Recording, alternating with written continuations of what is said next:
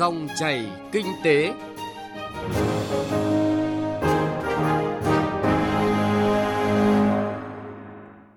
Các biên tập viên Thành Trung và Thu Huyền rất vui được gặp lại quý vị và các bạn trong dòng chảy kinh tế trên kênh thời sự VOV1 của Đài Tiếng nói Việt Nam.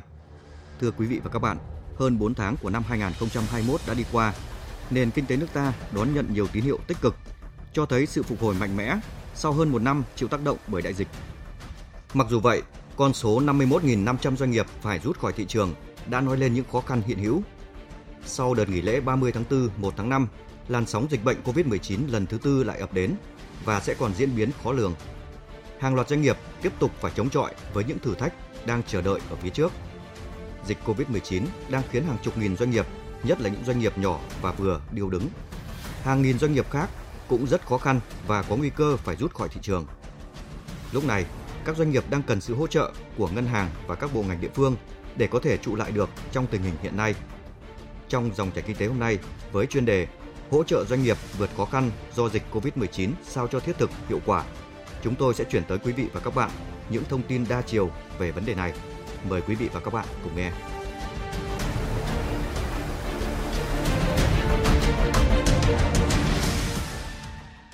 Những nội dung sẽ có trong chương trình. Hàng loạt doanh nghiệp đang chịu ảnh hưởng nặng nề bởi dịch bệnh COVID-19. Nhìn lại những gói hỗ trợ doanh nghiệp trong thời gian qua. Ý kiến của các chuyên gia về giải pháp hỗ trợ doanh nghiệp trong tình hình hiện nay. Sau đây là nội dung chi tiết. Thưa quý vị và các bạn, theo số liệu mới nhất từ Tổng cục Thống kê, trong 4 tháng đầu năm nay, trung bình mỗi tháng có tới 12.900 doanh nghiệp phải rút khỏi thị trường. Có thể thấy dịch bệnh COVID-19 đang khiến đa số doanh nghiệp gặp khó khăn và cần sự hỗ trợ kịp thời. Phản ánh của phóng viên Thành Trung. Vừa mới trở lại sản xuất được một thời gian ngắn, phần lớn doanh nghiệp chưa khắc phục được hết khó khăn. Trong thời gian trước đó, nay lại tiếp tục điêu đứng với sự trở lại của dịch bệnh. Các doanh nghiệp nhỏ và vừa vốn đã bị tổn thương, nay càng trở nên yếu ớt. Tiết giảm chi phí, loại bỏ bớt công nhân, thậm chí nhiều doanh nghiệp còn bán bớt tài sản để cơ cấu lại hoạt động sản xuất kinh doanh. Bà Nguyễn Thị Ánh Ngọc, giám đốc công ty trách nhiệm hữu hạn vận tải và du lịch Đức Vinh cho biết. Covid uh, diễn ra lần này thì không có giãn cách xã hội nên là chúng tôi cũng có những cái uh, vẫn có những cái hoạt động chứ không phải là ừ, co cứng lại như lần trước.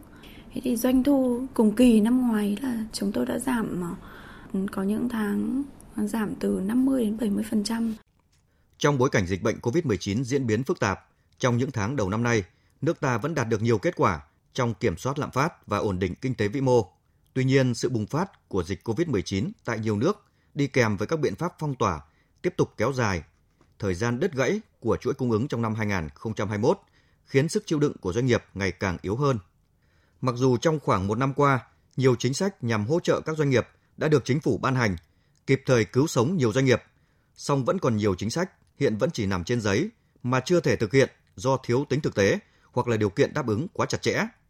Theo ông Thân Đức Việt, Tổng Giám đốc Tổng Công ty Cổ phần May 10, điều mà doanh nghiệp cần nhất hiện nay là được chính phủ hỗ trợ về tài chính. Phục hồi sau khủng hoảng thì không thể là ngày 1, ngày 2 và năm 1, năm 2 được và có thể là cái ảnh hưởng của đại dịch nó sẽ tiếp tục kéo dài đến năm 2022 hoặc thậm chí là năm 2023. Chính vì vậy cho nên là cái việc giãn hoãn đóng thuế nó sẽ giúp cho doanh nghiệp có thêm cái nguồn vốn ờ, để mà ờ, duy trì cái hoạt động sản xuất kinh doanh và hồi phục.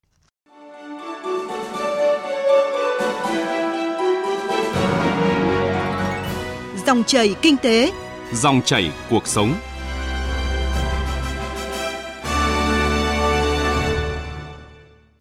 Thưa quý vị và các bạn, làn sóng COVID-19 lần thứ tư đang tác động khó lường tới nền kinh tế Việt Nam. Cụ thể như thế nào? Tác động bao nhiêu còn phụ thuộc vào việc khống chế dịch.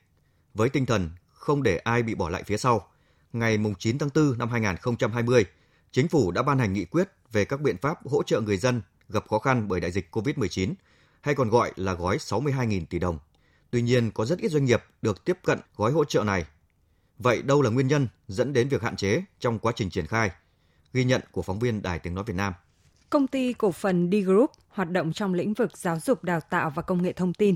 Suốt thời gian bị ảnh hưởng của dịch bệnh COVID-19, mảng giáo dục hầu như bị đình trệ hoàn toàn, còn lĩnh vực công nghệ thông tin cũng gặp nhiều khó khăn.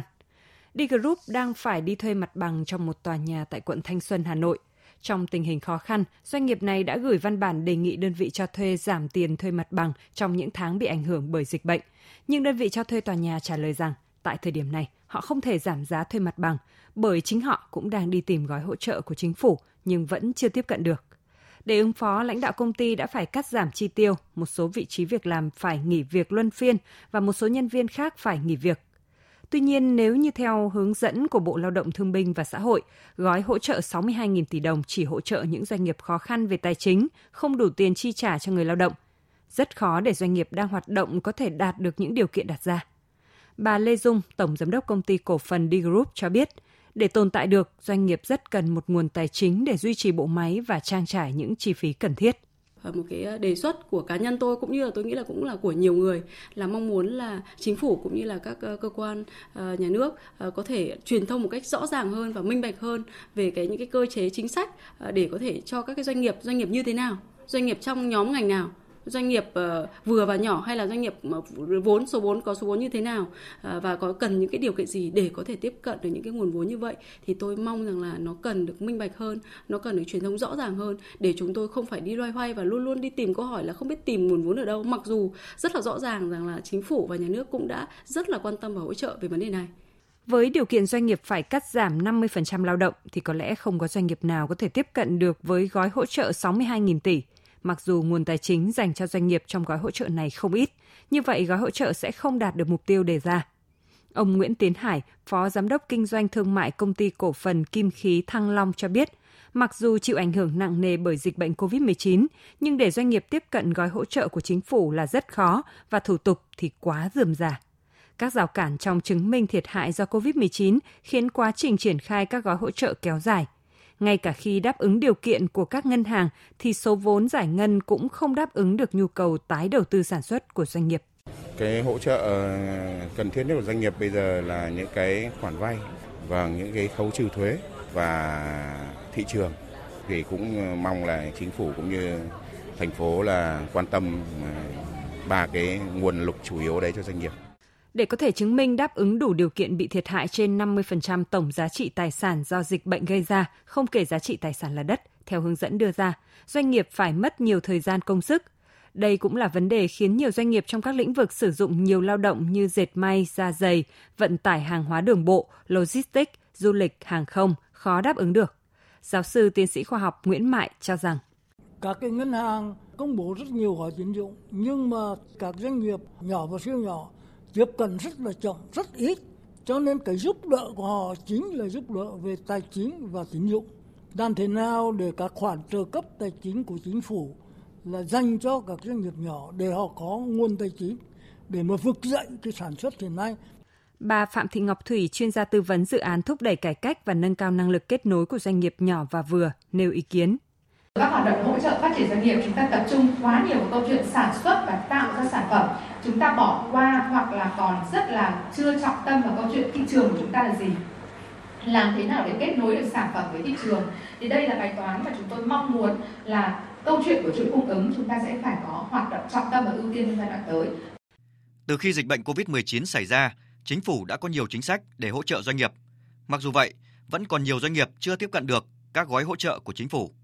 Điều này cho thấy sự phối hợp giữa các bộ ngành địa phương là chưa đồng bộ, cần được khắc phục trong thời gian tới.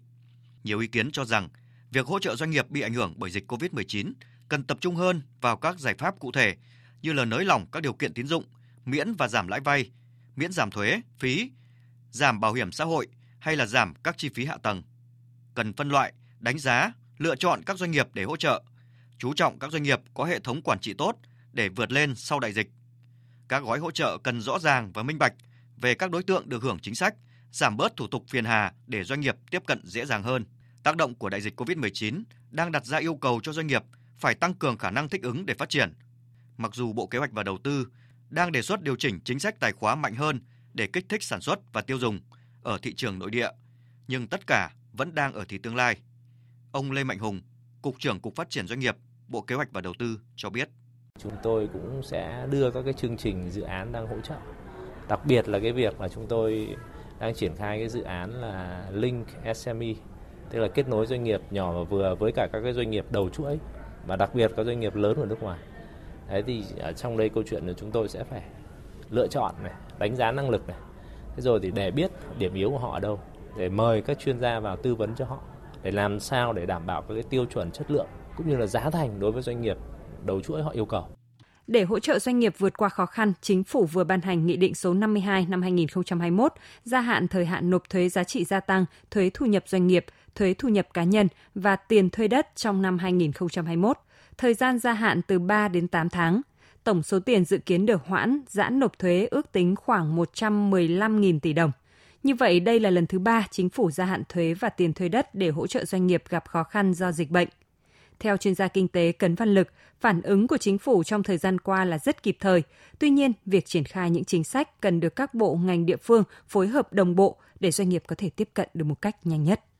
Và nếu như anh chị để ký cái nghị định năm 2 vừa qua thì nó cũng đã mở rộng một số đối tượng cho một số lĩnh vực. Nhưng thời hạn chủ yếu là vẫn giãn hoãn từ 3 cho đến 6 tháng thôi.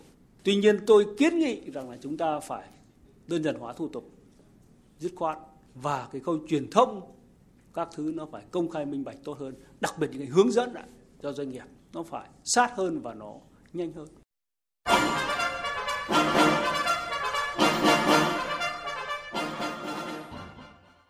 Thưa quý vị và các bạn, trên thực tế, hàng chục nghìn doanh nghiệp, nhất là doanh nghiệp nhỏ và vừa đang gặp rất nhiều khó khăn do ảnh hưởng của dịch bệnh COVID-19, thậm chí là đang trên bờ vực phá sản.